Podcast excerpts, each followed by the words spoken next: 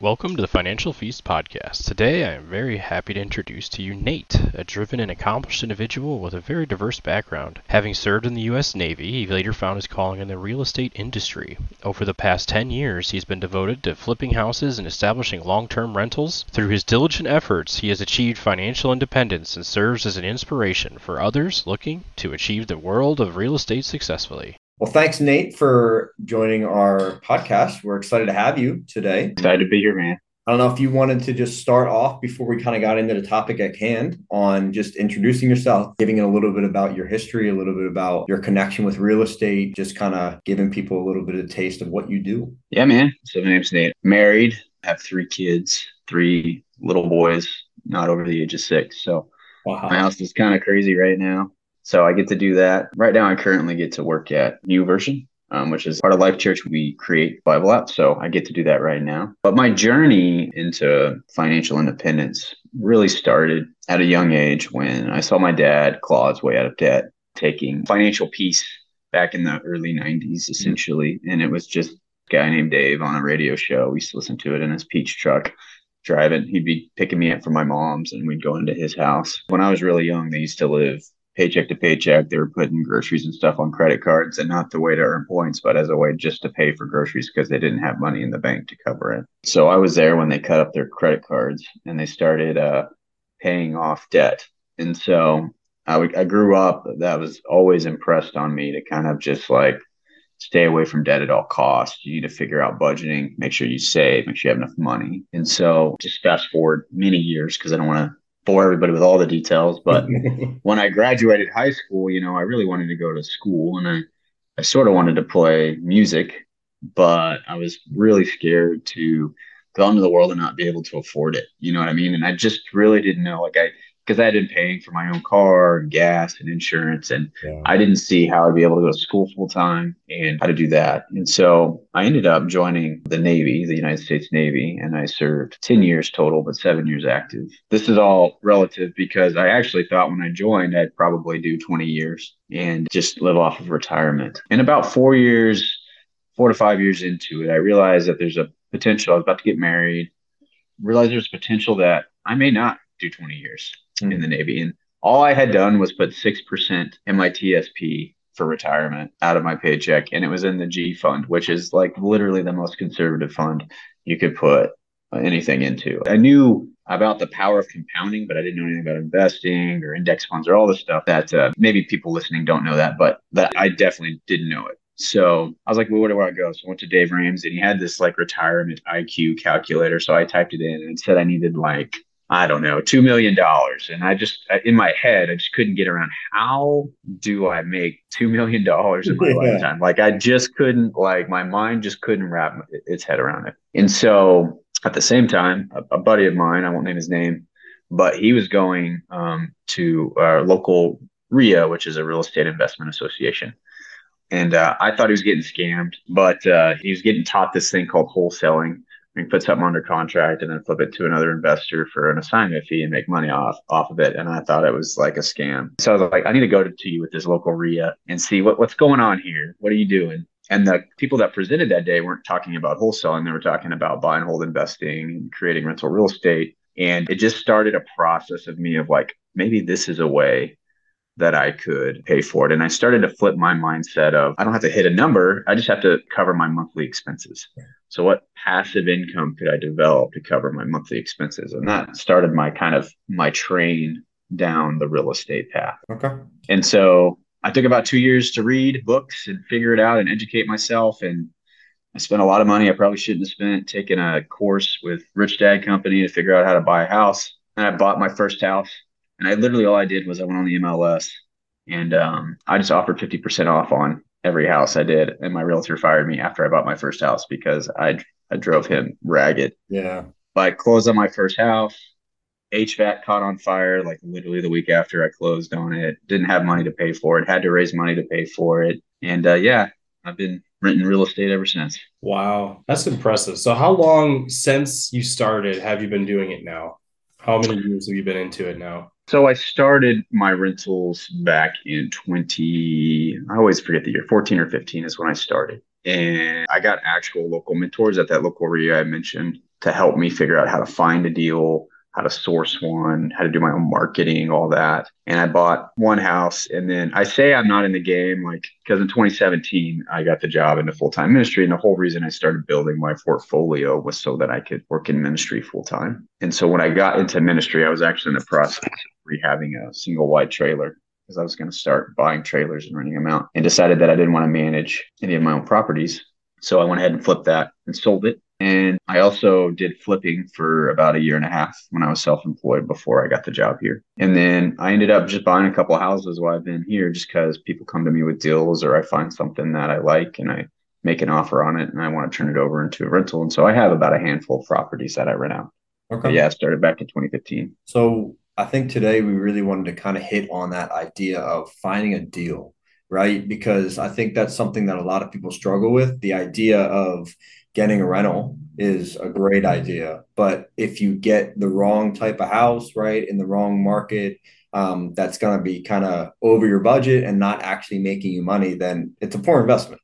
So I think that the first place to start when you're looking at getting a rental property that's going to be able to bring you in passive income and get you to that point where you're able to be financially independent is what process do we kind of take to get to that deal? So in your estimation and kind of your process that you've done, how would you kind of define a deal for you? And then what mm-hmm. processes are you doing to kind of get to that point? That's good. And I like the way you say a deal for you because a deal for me could be a, not a deal for someone else. There's something to think about when you're looking at it. We sometimes like look at other people and say, "Hey, if I could just do what they did." And so I hope what we what I talk about gives you inspiration, but know that people bring different resources to the table. They bring maybe more time than maybe I have maybe they have different skills. And so always i always say take by taking inventory of yourself. Like do you have money? Do you have access to capital? Do you have time? Do you have certain skills that could help you out? And so i always start there. But when i think of a deal i specifically when i started out i was just looking does the thing cash flow? And does it cash flow x amount of dollars after principal interest taxes and insurance and the reason I did that is because, you know, for me back then it was $400. It might be a little bit more now. I didn't make it all super complicated, the spreadsheet or anything like that. It was literally like if I got a loan and it was this X percent interest rate after I fixed it up, and the expected rent based on the research that I've done is this much, then that minus this should equal, you know, this minus PITI is industry standard is what I would want to do. And I had a rule like I didn't want to be more than 80% in to loan to value. So after it got fixed up. So I'd have to buy it for cheaper than 80% out of the gate if I was going to fix it up. But once I put all the materials in, 80%. If I was flipping the house, I wanted to be somewhere between 60 to 70% loan to value once it's all fixed up so that I had that margin. So it just depended what I was doing. But for buy and hold, I allowed myself 80% because at the time I was getting in. So if you actually look historically, in 2012 is when our market bottomed out for real estate. Yeah. And so it started going up after that. And so housing prices were starting to go up. And so I knew if I bought something at 80% on the dollar, it would probably, you know, not, and I have a, my mentors always told me one deal at a time. So if I bought one deal and it went south, it's not a big deal. I just fix it and then I move on to the next one. But yeah, that's what I'm looking for. And so to be honest, most people don't know where to start my mentors told me I won't tell you their, their names because they probably don't want to know people blowing up their phones, but they made it simple for me. They said, go look at 100 houses around the neighborhood that you want to do. And I said, by the time that you look at 50, you'll have bought one or two. That was their that was their thing. Just go look at 100 houses. He said, I don't care how you look at 100 houses. Go on the MLS, get a realtor to get you in there, go on Zillow, drive neighborhoods, all that. That's what you would do. Mm. And so that's how I started was like, okay, I just need to look at 100 houses. And then after I looked at about 10 houses, I would know kind of what my product market fit would be for single family homes. So for me, now you wouldn't find a house this price now. Now it'd probably be $150,000 or less uh, is what my, it would have been like $100,000 seven years ago, but about $150,000 or less. I specialize in smaller homes. So two bedroom, one bath, three bedroom, one bath, at the most three two is what I did. And I would focus on neighborhoods there because I wanted the cash flow to the value to be high. That's where that 1% rule comes in. Yeah. I wanted it to be closer to 1% to 2%. And I also picked those because I understood them because I lived in those. You know, I lived in a trailer and I lived in a really small house growing up and I lived in a 3 1 growing up. So I knew I knew it. I didn't. there's things I just didn't have to think about. I would pick neighborhoods that mostly had those. And then I would literally get to know that neighborhood like the back of my hand. I would go to those neighborhoods, I'd print out a Google map, I would take a highlighter and I would literally drive down every single street. I would record every street I was going down. And then if a house just looked like it needed a mailer, I would say, hey, do this. Now, if it like had a bad roof, I'd say, hey, 2461, bad roof, all this. And then uh, where I live, the county assessor website has literally all the information on who owns everything. So I built my own mailing list. I never bought a mailing list. I always built my own by driving, commonly known as driving for dollars. But I would literally drive a neighborhood, mark out every street on the map. I would call out houses. I'd build my list, figure out who owned the property, figured out if they live there or not. And then I would dedupe it because sometimes you'd have an investor in that square mile that had four or five houses. And so I don't want to send them one mailer. And I'd probably get four or 500 houses. And then I would market to them at least seven times using mailers. That was the best way. Now, that was not the only thing I ever did. I tried a whole bunch of things that didn't work. I, I did bandit signs. I used to have these bandit signs that said Nate Spies houses, and I put them down the median. And then I got pulled over by the cop one time and almost told me never to do that again. I mean, I did everything, but I really love direct mail. And back then, I put my email address on it. A lot of people just put their phone number. And so I bought my house off of that. I bought my second house off of that. And uh, the guy emailed me and we just went back and forth. And I finally looked at the house and I had a one page contract that I'd written up. And we, we did a deal and then we closed about a month later through a title company. So that title insurance happens. They run all the right legal and paperwork. And that was my second rental property. So had you bought any houses that have actually come up for sale or have they all been through direct mail and through driving? They've all been up, down, and across. Okay. So the first house I bought off the MLS because um, I didn't know how to do it. Yeah. The second house I bought was off of direct mail. When I was flipping, basically all the houses I got were through direct mail or some sort of other marketing like bandit mail, or I would even drive if they were inside the city limits um, I would find out where these people lived and if they were absentee. Because when I was flipping, I only marketed to absentee landlords, meaning like they, they didn't live at the house. I didn't actually market to the owners that were living in the house. I would go and knock on their doors and leave business cards if they weren't there um, and try to talk to them that way. I would do all that. We called that the farm area. So when I was flipping, I would expand it. I didn't focus on one square mile. I did one square mile. And then a week later, I would get another square mile and I'd have multiple marketing campaigns going to try to get those. And then I did everything from handwriting the letters, which took an awful long time. And I'd be listening to bigger pockets in the background, but why I'm writing my letters, or I would use uh, click to mail, which is the post office's cheap version to send out postcards, or I'd go to Office Depot or Staples because my RIA had a deal with them and I would buy things and I'd make my own postcards. I mean, I did everything to try to get a deal. And so I flipped like three or four houses in a year and made some pretty good money. I also made a lot of money through networking and partnerships. So a lot of local wholesalers here in Oklahoma would would link up together and if somebody had a deal but they couldn't sell it, they would just link up with another wholesaler and then they would flip it. And I did a lot of that. I did a lot of acquiring houses for another person to sell and so I've, d- I've done a, I've done almost everything when it comes to finding a deal. Hmm. So when you say flip houses, are you actually fixing them up or are you hiring someone to fix them up if they need? So all three. So I would, so I call, when I say flip houses, I mean, there's like three types. There's wholesaling, um, which I don't really do anymore for various reasons, but mainly just the perception of it by the outside, by people that you're buying and selling from. They think you're acting as a realtor and I don't really want that. So I try to keep away from that, but it's where you get a house under contract and you flip that contract to another investor for an assignment fee or you double close it. Um, you now have to have a license to do that in Oklahoma. But back when I was doing it, you didn't have to. You just had to have a contract. I had to have interest in the property, which I did. Then there's wholetailing, which I personally like. I did a couple of those where you um, buy a house, you close on it, and you don't really fix it up, but you just clean it up. So it's messy. You clean it up, you make it presentable, and then you flip it and sell it to another investor. It was very popular the last couple years here. And then I did one flip where I actually fixed it all up and then I ended up keeping it. So and didn't actually sell it. But that's what I mean. And then when you're doing your rentals, you're talking long term rental, not doing like an Airbnb or kind of the short term stuff. No, and it, it's partly because of focus for me. So not against those things. But back when I was doing it, Airbnb was barely a thing when I started investing. And so I learned how to do single family homes just because that's what my mentors did, just to be honest.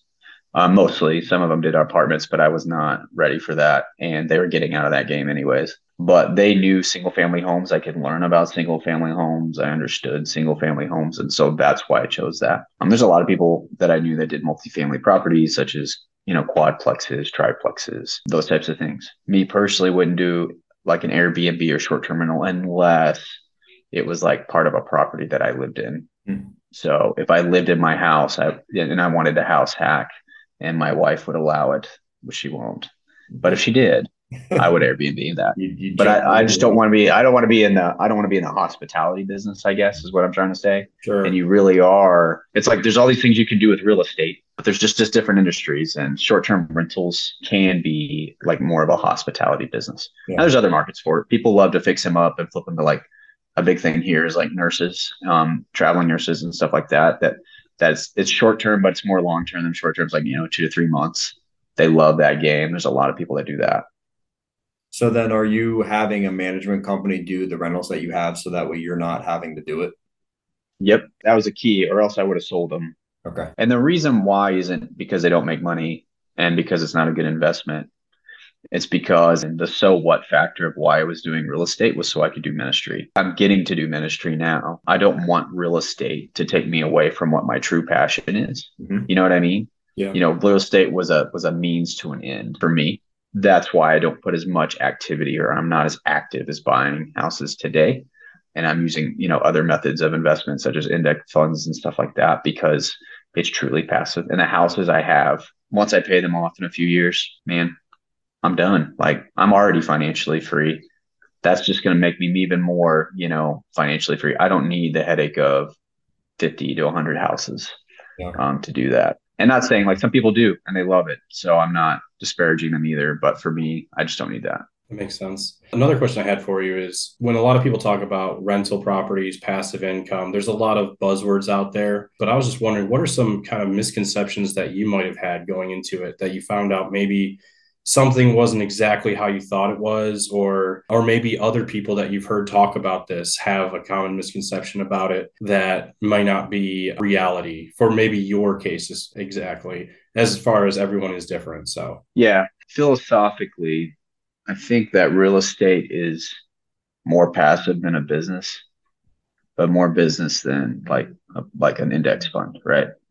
It's like this mixture and a few years ago, my mentors would always tell me, you got to run it like a business. You got to run it like a business. It just clicked. I got to run each property like it's its own mini business. It's got to make a certain amount of income. I have to be proactive in knowing what type of costs will come up beyond just the mortgage payment that includes principal, interest, taxes, and insurance. I got to make sure that I put enough money and I calculate how much money I'm going to need for maintenance and repairs. I got to plan for those things and I got a plan for like with tenants. I'm firm and fair. You know what I mean? I follow the process. The minute they're late, I start sending letters um, because of just they're protected by the state. And so I just follow the process, firm and fair. And have I made exceptions? 100% I have. But for the most part, especially during COVID, that. And then also, I think I underappreciated how much you need in cash reserves once you fix up the property. So like I get it, you're trying to raise money when you're first buying property, especially if you're going to leverage it, but you need to plan for having X amount of cash reserves. And if you do that, it could be passive, it could be less stressful, and it can be boring. And when it's not boring, I don't like life. When it when real estate is boring, I love it because I'm making money. So I try to make it as boring as possible. And I just don't think I ever realized how boring real estate would be once you start getting good at it.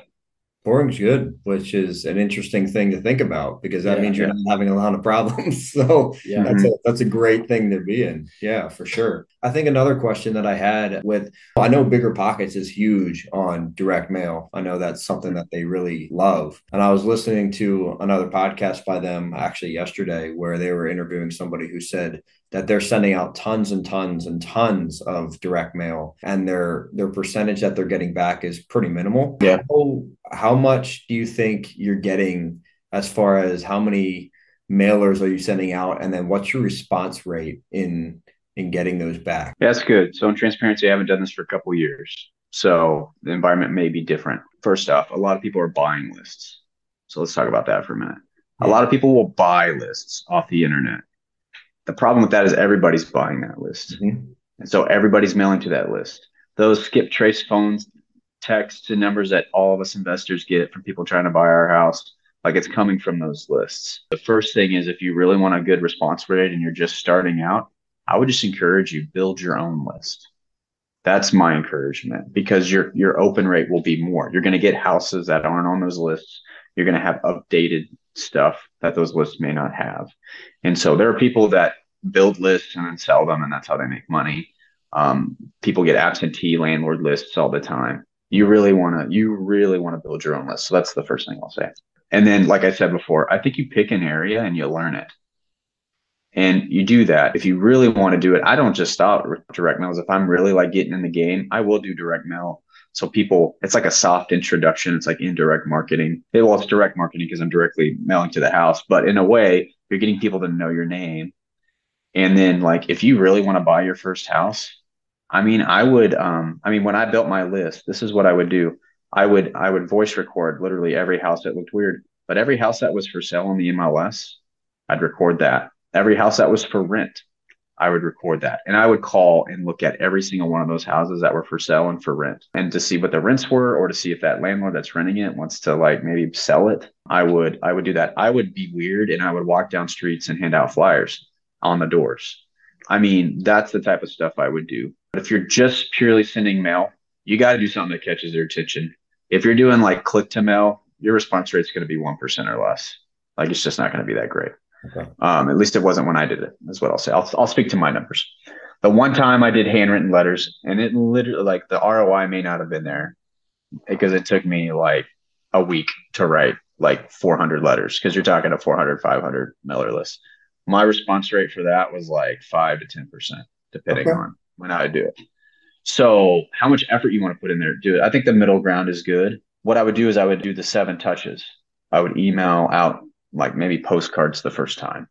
And then two weeks later, I would, I said email, I meant mail. I would mail out two weeks later. I would do maybe a handwritten note the second time. And then I'd do a month. It'd be a month cycle after that. So every month I would be retargeting these people. And then if people like called me and said, Hey, take me off your list, I take them off my list. But I would retarget them every month. Basically, for six months, I'd target them seven times. And so the next time, maybe I do like a typed up Word document with a picture of my family and hey, like I'm, you know, just trying to connect with the person. And I would do this. I would, I would, I would experiment with different envelopes and letters. Um, I would, I would hand stamp all my ones, and I wouldn't use the the the regular stamp, so it looked like a personal letter, so people would open it.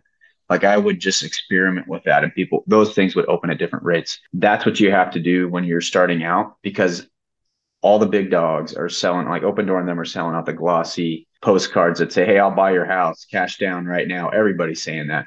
You just got to find a way to make yourself different when you're doing that. How much cash up front are you doing? Are you offering? Because I know a lot of times, a lot of these people that are doing this have the capital to where they're saying, Hey, look, I'll just buy it outright cash. When you're first starting with this, you might not have that much cash, right? So I know you talked about loan to value. So clearly you're getting a loan for some of these properties. How does that look mm-hmm. When you're going to present to a potential purchase here on how how are you selling that and what's what's a good maybe down payment to target for for some of these? Sure. So we'll separate those two out. So the first one is what am I presenting to the person?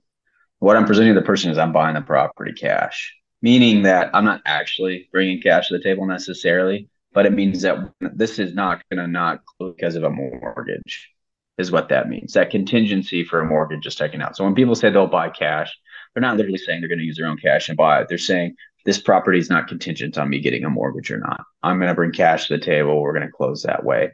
And if there's any closing costs because of a mortgage, then I'm covering it as the buyer in that sense. So that's what that means. So that's how I present it to them. It's cash every time. I'm buying cash. I'm bringing money to the table. You're going to get a check in hand the day we close. And then I always was super official because I was just scared. I'd always go through a title company. You can do quick claim deeds and stuff like that. I would just encourage you. I, in Oklahoma, this is in Oklahoma. I know different states are different. Sometimes you have to take them to an attorney or whatever. Whatever the official process is, I would just encourage you when you're doing deals like this to do that because you just never know, man. you just never know when you do a quick claim deed if that person actually has the authority to sell it. And so when I claim, they do all that due diligence for me. So I would always do that. So it's at that official place. So it's as official as possible, even if I wasn't using a realtor. Hmm. So that's that piece. On the flip side, it really depends. So if you're starting out, this is when you take you take charge of your resources. I think it's always good to bring some of your own money to the table, to have some skin in the game. But we always had this saying, if you find the right deal, the money will come. And so, like, literally, when I got that first deal, I had no idea how to raise money. This is the story that happened. My realtor was like, okay, what's, where's your mortgage? I'm like, what mortgage? What are you talking about? He's like, yeah, you're to have to raise money. And the house, I bought it so cheap that I couldn't find a traditional mortgage for it. I had to get a business loan. I had to call 10, 11, 12, 13, 14 banks before I got approved for a business loan. And then I somehow had to raise another seventh grand for the down payment. And it was my first deal. So sometimes your first deal, if you have money that you're going to bring the down payment, I would definitely at least try to bring 20% and have it ready is a good rule of thumb to do when you're doing it. That being said, there are strategies and ways where you can raise hard money, what they call hard money lending to do your down payment and then take a loan for the rest. But a typical strategy, once you're established, or some people will do this if you buy the house cheap enough, is if you're going to buy a fixer upper, which that's all I ever bought on investments was fixer uppers. I never, except for my own house that I just bought. and then I flipped my old house to a rental. Like I've never bought in a new house that wasn't a fixer up. And so because of that, a typical strategy is you get some sort of loan for that first year. A common one you can get is like a construction loan. That's interest only for the first year. And what they typically do, you're approved for X amount it's usually how much you have to pay the house for plus another 10, 20% for repairs. And so that company that you do it through will cut a check when you buy the house and they'll assume ownership of that property. And then as you're doing work, they'll cut you checks every week as you're as you're fixing stuff up.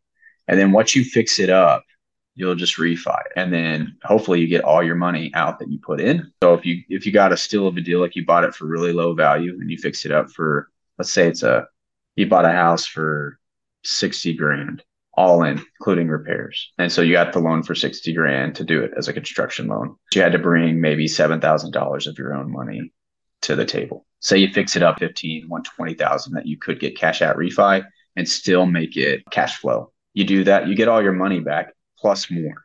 You get like $60,000. And that's a extreme example, but people people do that. And then they use the cash that they made from that property and then they put it towards the next one. Hmm. And then they rinse and repeat and that's what's called BRRRR, right? Buy, rehab, rinse, repeat. And there might be another R in there somewhere, but but that's what it is. So that's the typical strategy. It's just that first one's really hard. So you got to find a really really good deal that's really cheap, and you use the strategies I just mentioned to do that, or you bring some money to the table to make that first initial down payment. So for me, my first that wasn't my first rehab I did, but the second rehab I did they didn't have me bring a down payment, but they made me put 20% of what the loan was into a CD in case they needed it if I didn't rehab it. Interesting. But after you do one or two, right, you get to be known, you get access to both banks and private money lenders and hard money lenders and all this. And you start to find out that money's the easy part. But when you first get started, it's you got to establish yourself, and so you might have to bring some money to the game. That makes sense. Yeah, that's that's this is really good stuff because this is stuff that I think is I don't want to say undersaid, but a lot of uh, like if someone were to go on YouTube and look at how to buy and sell property, they only give you the flashy good things, right? They don't give you the real of it, and that's what I think I, I'm really getting here, which I really like. I'm also very interested in like the economics of this whole process so how much would you budget for repairs if you're going to buy a house? So if you're going to buy a house, you said you buy fixer uppers. Generally, mm-hmm. maybe they're gently needed fixer uppers or anywhere in the whole scale of all. Yep. But you had already mentioned the importance of having a little extra cash in the common misconceptions part of this. Uh, mm-hmm. How much cash would you recommend having on hand, even after you purchase a house, for things that could go wrong? Like a number, a percentage? Like what's what's kind of your thoughts behind that? So there's two phases. So the first phase is when I buy a house and I'm fixing it up to rent out. That's different than I have the house, I fix it up, and it's rented out now. So there's two different phases. So let's just acknowledge that. Okay. When I'm in the first phase, I'm going all in with the construction loan, including whatever I need to fix up. So it'll be like I'm going to spend 70 to 80% loan to value. If I estimate that the repairs for this house is going to be 20,000, um, I always added like a 15 to 20% buffer on that. I would do my first like guesstimate. I had a formula I would use. It was literally simple. It was like 12. If it was like a low grade repair, it was like $12 per square foot was my estimate. So I could make an offer right away. But after you make an offer, it's not like you have 10 days. So I would bring three different contract companies in, three different ones to estimate, and they would give me all their estimates. And then I would get those estimates. They sometimes had a buffer in there. I would add another buffer in there. And that would that would make me feel pretty good about the fixing upping. And then I would calculate that. I would see what the potential ARV was. And I had realtors run comps for me, but I would also run my own comps through Zillow. I would just look at the recently six months sold and do my own math. And I would say, well, if I could fix it up and I could repair it, I'm going to at least cover or get more money at the end of this. I'll have X amount of dollars saved. My mortgage payment is potentially, we'll make it easy, a $1,000. So I just want to make sure that I have $6,000 saved when I first rent out that house because it's already fixed up. All the maintenance is done. The risk that something's going to go wrong that insurance isn't going to cover is pretty low because it's just been fixed up.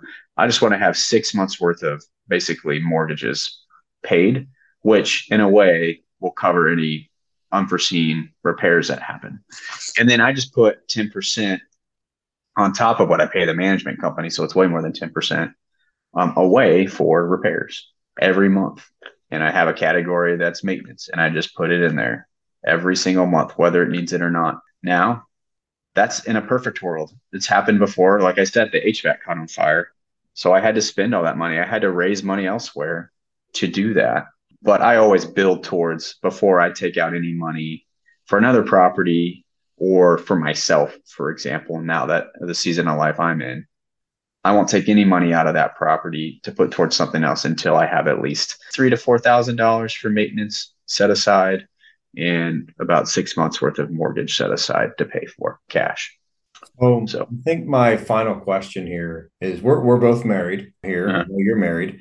Uh, how did you talk your wife into doing this? because this seems like it's it's a lot, right? Kind of jumping into something. It's the big deal, and I know I know that could be stressful. How did how what was the what did those conversations kind of look like? How how on board was your wife? How did it kind of evolve into she's maybe a little bit more comfortable with it?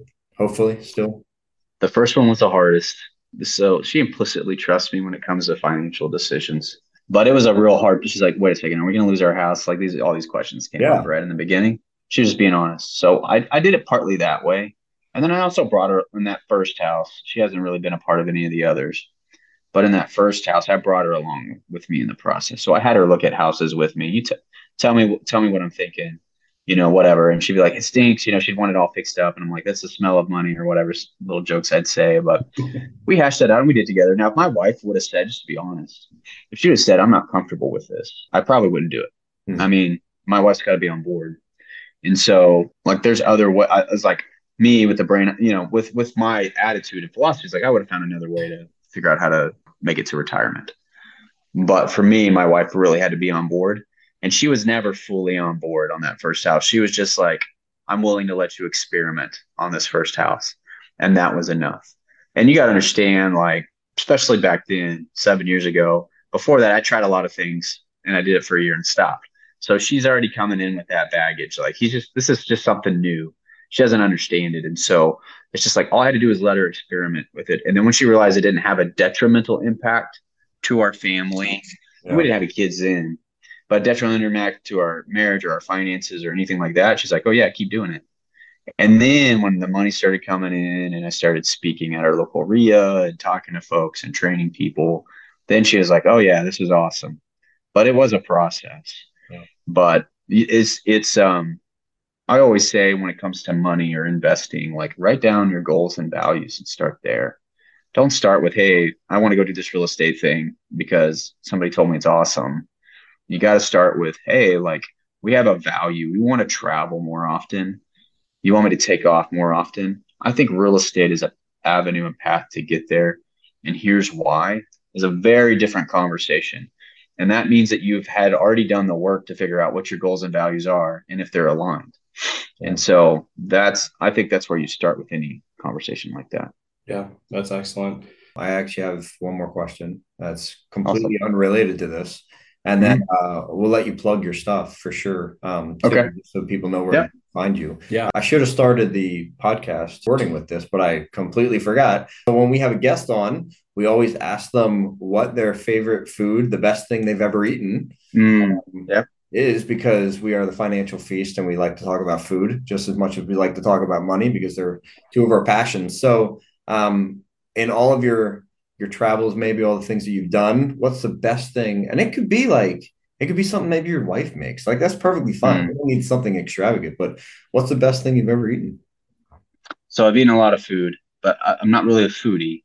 But what I'll tell you is, is actually the best thing I've probably eaten is um, there's this chicken place in Okarche, Oklahoma.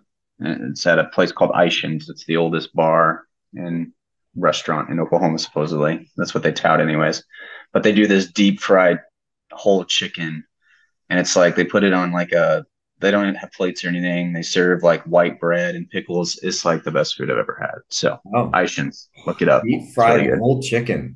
Yeah, yeah. I think it was on the Food Network sometime in the past. I don't know. People say people say it was. It's just really good, and it's like oh, a thirty minute trip to get there, but it's so good. That's worth it. Yeah, yeah. Sounds sounds excellent. sounds fantastic. Yeah, yeah. yeah. So before we go, why don't you plug where people can find you, how yeah. they can reach out, where they can see? I know you got a blog, so where people can find you and maybe learn some more because you got a lot of good information that you're kind of putting out there. So where can people find you? Yeah, man. Uh, just my name is the website I have, which is I write mostly on financial independence. Um, it's at Nate Meharg, Meharg spelled M E H A R G dot com. So you can find all my articles there. And then uh, um, I'm starting a local FI meetup group in Oklahoma City, Edmond area. So if you happen to have any listeners that are there, um, I'm starting there. It's under Rebel FI. Okay, it's the group in Facebook. It's a Facebook group. So if you want to search for that, that'd be amazing. That's where you can find me. That's fantastic. Excellent. Well, well thanks for jumping on. Yeah, absolutely. Yeah, man. Great to have you.